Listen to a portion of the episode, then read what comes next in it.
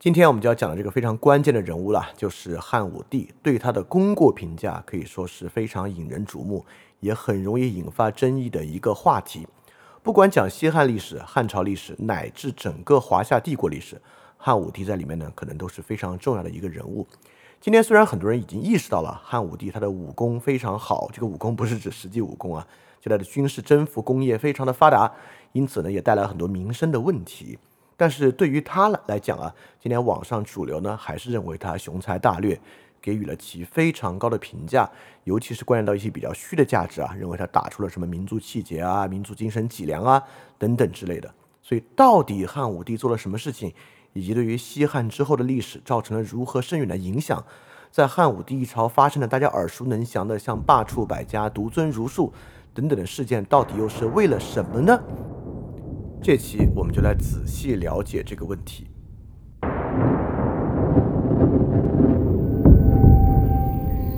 中国人学习中国史，不是纯粹的知识，而是一种带着身体和血液的经历。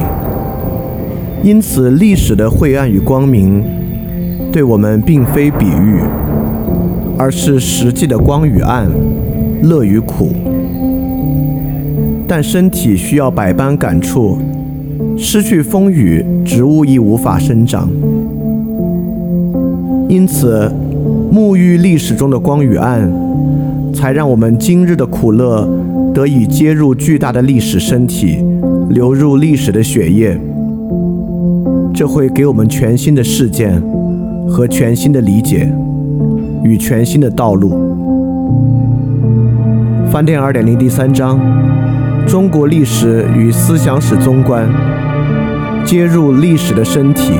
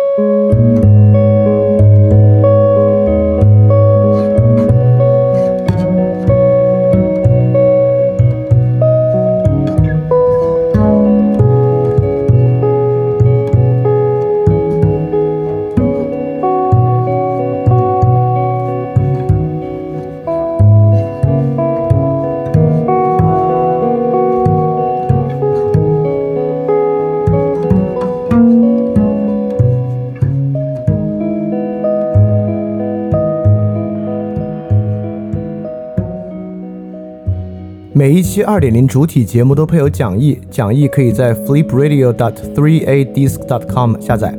然后，如果你听到节目之中听到一声钟声的话，就代表讲义需要翻页了，跟讲义一起看更加方便。大家周一晚上好啊，欢迎收听新一期的翻店二点零节目，我是李欧成。这个呢是我们翻店二点零第三章的第二十七期节目，哇，真是讲的越来越多了。这期节目呢，我们讲的就是从汉武帝到王莽篡权之前这段时间的历史。很巧啊，今天我才看到这个新消息，就是王朔新写了小说，这么多年过去了，他终他居然发了新的作品，而且这个新的作品居然是写汉武帝的，以汉武帝作为背景的。这当然本身符合我们之前所讲的那个现在的问题意识啊。大家有没有发现啊？最近关于秦制的书籍、关于汉武帝的书籍、关于朱元璋的书籍变得多了起来。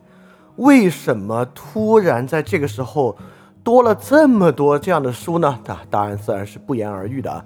所以关关于汉武帝的这本书呢，我猜多多少少会有这方面的关切。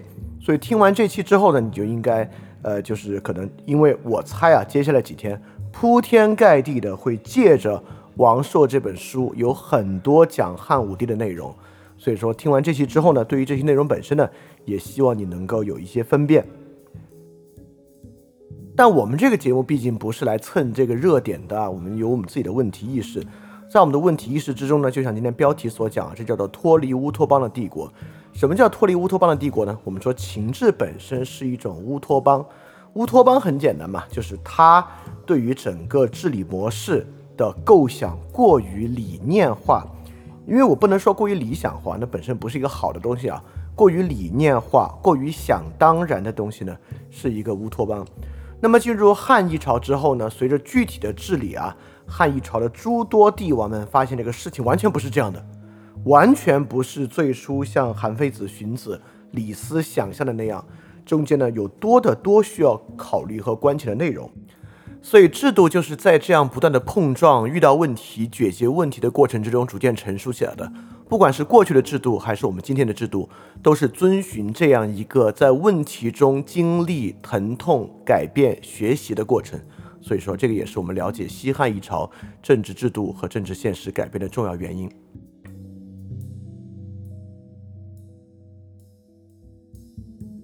我们之前其实一直提到啊，所谓秦和汉呢，中国的早期是一种早熟的文明。那么今天这期我们有很重要的一点，就是来说明这个早熟早熟是怎么熟起来的。因为我们今天看待早熟啊，总是容易带有我们今天一种人格化的感受，认为早熟呢是中华文明与生俱来的，所以这个早熟啊，好像好像我们自然而然就获得了。但是既然是熟这个东西啊，它一定有一个熟成的过程。从秦到汉的历史演进呢，就是这个熟成的过程。中间有很多很重要的要素，比如说我们这个文明几个早熟的特征啊，第一，制度性宗教的退却。比如说，我们到其实先秦时期、春秋战国，我们这边就已经几乎没有了制度性的宗教。就形如在波斯帝国呢，有这个索罗亚斯德教；然后希腊那边呢，有传统的奥林匹斯诸神体系；罗马呢，有罗马诸神体系；犹太犹太教。印度有印度的宗教，但我们这边呢，早期文明就是没有这么一个宗教，是高度理性化的，所以制度性宗教的退却是我们早熟的一个特征。那么第二个特征呢，就是复杂的行政系统的建立，因为早期文明啊，多多少少会有一点点这个自治的色彩，对吧？其实各个文明在地方呢都有一点自治的色彩，越遥远的地方越是难以统治和管理，但至少在秦制的想象之中，郡县制。就是一个由非常复杂行政体系构成的对遥远地区施加的管理，就比如我们之前介绍的乡里制度啊，就是这么一种其实很难实施和执行的这么一种类乌托邦的方式。第三种早熟呢，就是文官阶层的庞大。任何一个文明内部如果开始产生大量的复杂的文官阶层，为什么叫熟呢？它熟在两步：第一，代表这个社会需要有大量会写字的人。这个会写字的人，大家可要知道啊，这个扫盲文盲的去除啊，是这个顶格之后才慢慢发生的事情啊。一个社会培养写字的人，在早期是很困难、很困难的。所以说，如果一个文明啊，在很早的时期就有大量的文官阶层，代表这个文明呢，已经能够对人进行读和写的训练，这个呢是个很难的事情。另外，更重要的就是，一旦有大量的文官阶层和文官阶层积累下来的文书，整个帝国体制就会具有高度的稳定性和延续性。为什么汉承秦制以及之后啊，其实就是对秦制本身的修改，就在于这么一套律令体系和支撑律令体系运作的文字被写书写和保存下来之后，它的稳定性和延续性就非常的强。这个呢，也是它高度成熟的一面。总结下来，什么叫早熟？熟在何处呢？就是有大规模的非宗教的社会机构和机制的形成，在我们这边，而且是权力的，并不是商业的，并不是社会本身的。这个呢，就是一种早熟。那么早熟啊，如果仅仅存在在思想家的脑海中啊，怎么瞎想都不为过。但如果这个文明早熟，还真的要在这个文明内部形成这样的组织，而且。如果这样的组织还不崩溃，像秦制为什么具有乌托邦的特征啊？就是它只持续了十二年，因为那样一个农战体制啊，根本不具备可以长期运行下去的可能性。所以说，即便如果之后没有汉对它的改造，我们不会说中国是一个早熟的文明，因为它其实没有真正熟起来嘛。它虽然有这么一套设想，很快就没有就难以实现了。所以，为什么在我们这里可以实现下去？才是真正熟的过程，所以他如何走出乌托邦，如何熟起来的，这个呢，就是几个非常关键的问题，也是我们对于汉的历史的把握之中要去把握的内容了。比如说，就从我们刚才所说的早熟特征入手啊，这个制度性宗教的退却，就这个世俗化怎么完成的？为什么能够世俗化，对吧？在人类早期对这么多事情都难以把握、难以理解的时候，为什么中国文化没有一个制度性的宗教呢？这是个很奇怪的事情啊！这并不是一个自然的事情。所以，这个世俗化本身呢，一定有一个推力。当然，我们要理解到，在真正所谓熟的过程中呢，它是有回潮的。就是说，我们这边慢慢形成了一些类似制度性宗教的内容，比如说儒教化。所谓儒教，儒教嘛，就是说儒家宗教化。包括阴阳学在中国的广泛出现和认知，对吧？那关于复杂行政体系的建立和庞大文官系统和写字阶层的培养也是如此啊。这些事情呢都不是自然的，可以说是对于社会发展是反自然的。那是什么样的力量促使它形成？过程中遭遇什么问题？又遭遇到什么样的回潮？这个呢就是一个真实的历史过程，而不是一个想象的历史过程了。所以，就是透过这个历史过程，正真正认识啊，我们褪去一种文化的人格论，就是我们认为不同文化有不同的人格，好像我们这个早熟啊，就是我们这个文化的一种人格。不，文化不，文化与文明啊，绝对不是一个人格，而是一个过程。我们之所以具有这样的特征，是因为我们经历了一个独特的过程，对这个过程本身的把握是极其重要的。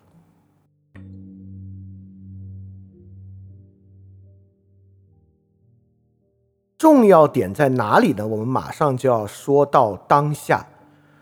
我们了解这个历史的早熟过程是什么样的，我们破除文明的人格论，我们同样呢也要破除文明一步到位的想象。就是我们这个文明啊，所谓的早熟，还是经过了很复杂的过程，并且付出了代价，产生了很多问题才熟起来的。所以说，就像我们之前讲到，情志不是必然的。我们破除的就是一个文明既没有内生的必然性，也没有外部定性的确定性这么两点。我们透过这个过程，恰恰要说明华夏帝国的制度绝对没有必然如此，也不会只能如此。没有任何一种文化的人格、神秘的传统、帝王的意志、地理的决定、周边的环境。可以让它必然如此，或者让它只能如此。我们要消除基于精神意志、文化决定论的浪漫主义，which is 覆盖在我们今天谈论传统整个场域里面的这套浪漫主义的说法，像空气一样弥散这个环境之中。如果不去细细反思啊，你可能很都很难注意到我们在谈这种决定论的浪漫主义。所以细看它的过程，就是要看它绝对不会必然如此，也绝对不会只能如此。所以说这个过程呢，是一种可能性的视角，因为我们就是看它的变化，我们才明白哦，中间啊，只要不这样，都不会发展到这一步。看到和感受到的变化，我们就明白它到底存在多少种不同的可能性。我认为产生这种可能性的视野。让我们能够明白，它不会必然如此，也不会只能如此。对于今天呢，是一个很有意义的事情。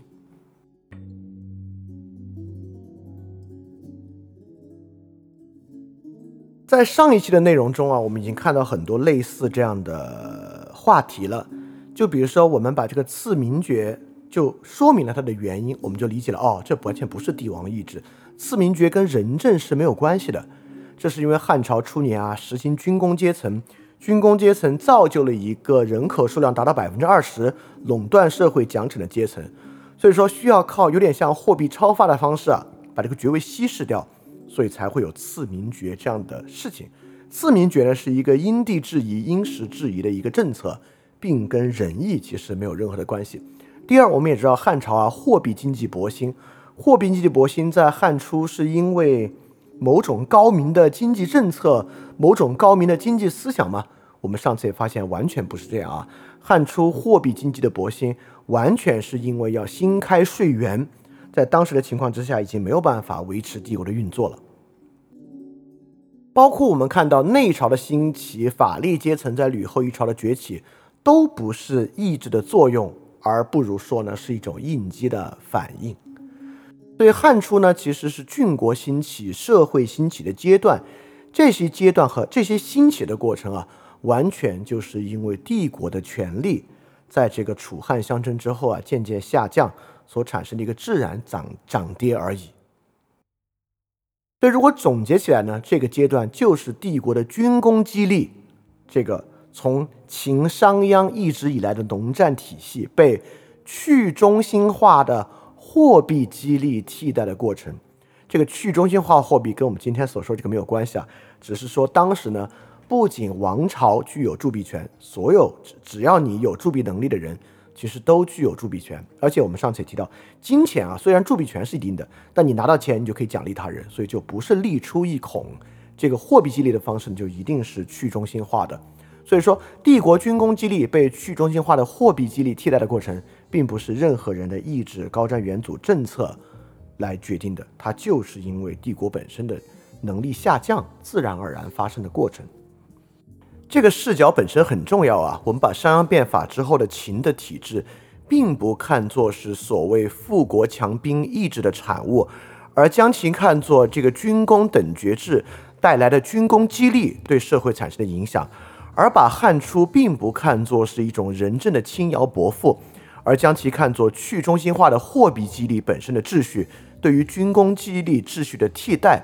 如果你拥有了这种制度化看待问题的视角，就可以超出一些君王意志的决定论来理解历史，当然就能够看出历史在推进过程中是在很多不同的因素互相作用角逐之下发生的，而不是由某种单一要素支配的。可能性呢，就是从这些不同要素的互相作用之中产生出来。而在这个过程中呢，我们也要看到明显的循环往复。也就是说，从秦制的郡县制到刘邦继承项羽的郡国体制，到景帝啊，其实慢慢慢慢又滑向郡县制这个过程。所以早熟的过程呢，我们也不能反过来说一切都是外部决定论，好像一直在里面就没有起作用。实际上，韩非子那一套帝国想法依然是起作用的，但这个作用在与社会的碰撞之中呢，会产生很多的反复和震荡，就像是一种中央的权力意志。在与社会发生这样的一种争斗一样，所以会产生明显的震荡。震荡过程呢，也是早熟过程里面的一个核心。透过震荡过程，我们恰恰可以看到，在华夏帝国的发展进程之中，到底是什么样的力量互相之间在竞争、在角力。所以我们相当于简单回溯了一下我们的问题意识，以及我们用这么细节、颗粒度的方式来看待中国历史的原因是什么。看的这个原因呢，就是要透过对于变化本身的细致把握，来看出更多的可能性，来看出它既不是浪漫主义式的意志决定论，也绝对不会是经济、地理或者技术的决定论这样的所谓的唯物史观内容。它本身呢，就是一个，呃，用我们用翻翻言翻语来讲啊，它就是一个主客一体的过程。这个主客一体的过程，当然你总结为主客一体没有意义啊。你恰恰就是要去把握那个过程本身。好多的话不说啊，我们今天主要要花很多时间，还未必看能不能讲得完，内内容还挺多的。我们来看看从汉武帝的王莽一朝中间发生了什么。为了搞清楚这个问题呢，我们先从时间上对它有一个把握。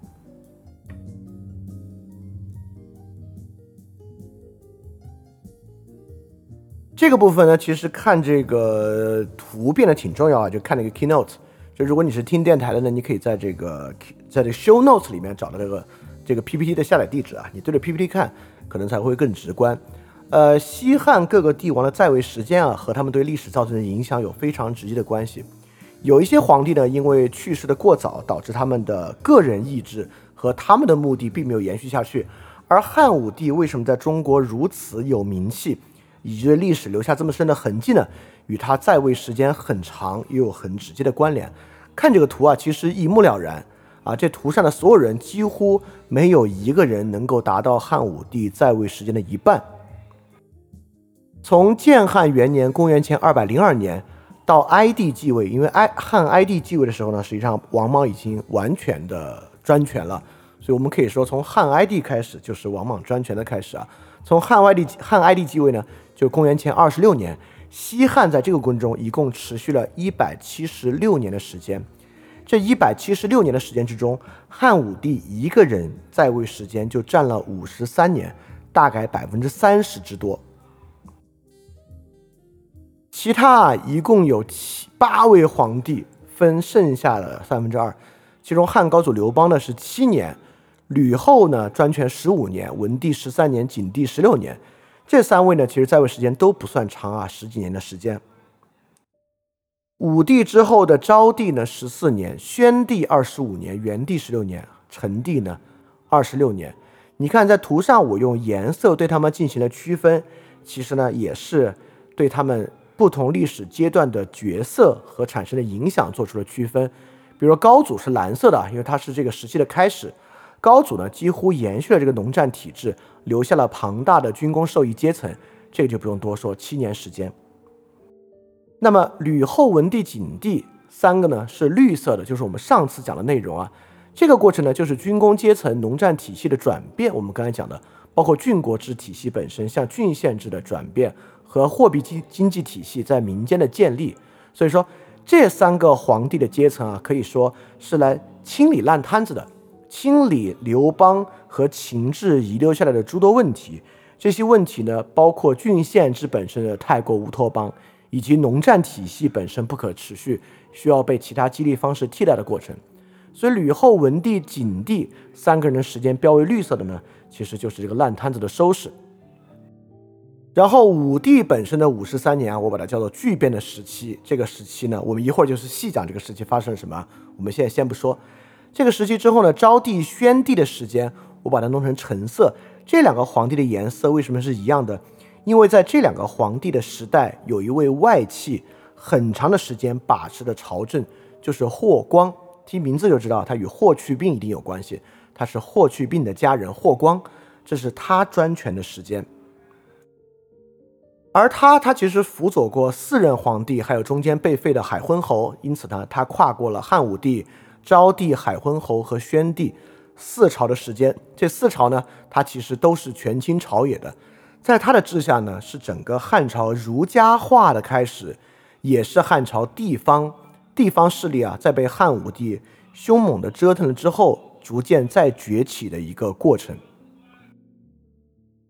虽然这个过程称作儒家化的时期呢，但实际上还不是最强力的儒家化。所以元帝的十六年啊，标为紫色的时间，是一个强儒家化的时期。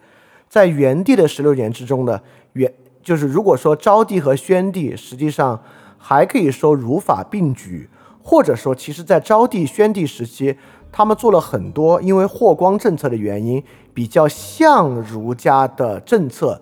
但推嘛，对他们自己来讲啊，他们依然是霸道王道并举的，是一个偏法家的心态。但从元帝开始啊，就是自觉进行儒家改造和儒家改革的时期。所以最后成帝的二十六年呢，我管它叫这个躺平瞎搞的时期啊，因为就这个时期，因为躺平呃躺平，具体为什么躺平瞎搞到王莽的时候，我们讲啊，就是成帝的躺平瞎搞呢，让王莽专权呢最后成型。所以基本上西汉啊各个帝王在位的时间和他们分的阶段呢，我们就大致可以，我们今天讲内容或者我们回看西汉，我们把它分成四个典型的过程。第一个过程呢是吕后、文帝、景帝收拾烂摊子的过程；第二个过程呢是武帝的巨变时期，是他瞎搞的过程，其实呢也是这个帝国矛盾集中暴露和爆发的过程；第三个呢是所谓的昭宣之治。就是霍光专权之下，儒家化和地方势力崛起的过程。第四个呢，就是元帝的强儒家化时期，进入到儒教帝国的这么一个时期。西汉呢，如果要把握脉络，就可以从这四个时期来把握。怎么收拾烂摊子的？我们上期已经讲得很明白了。那如何去理解儒家化和地方势力崛起的需要呢？我们就需要很好的来理解武帝一朝五十三年发生了什么事情了。现在呢，我们在讲第一部分，我们就来讲汉武帝。翻转电台需要你的支持啊，因为之前有长期以来啊，一直四年以来支持我的一个大额捐赠人，我跟他的捐赠期限到期了，所以现在呢，我要来看翻转电台啊有没有可能自己造血，可持续的继续发展下去。但是翻转电台呢会继续保持非知识付费模式，不管是电台节目、文章、知识社群，都保持全免费的模式。也不需要接广告或者做定制节目的方法，能够保持独立的运营。所以在这个背景之下，需要大家的支持捐赠，希望翻店呢这个创作机制可以保持下去。如果运气好啊，钱多于我自己的生活所需，它还会用于做事侠创作机制本身的创作补贴。所以说，特别希望你通过 Patreon 和爱发电这两个平台赞助。如果你需要知道 Patreon 和爱发电的地址，请去 Show Note 之中看。好，谢谢大家了。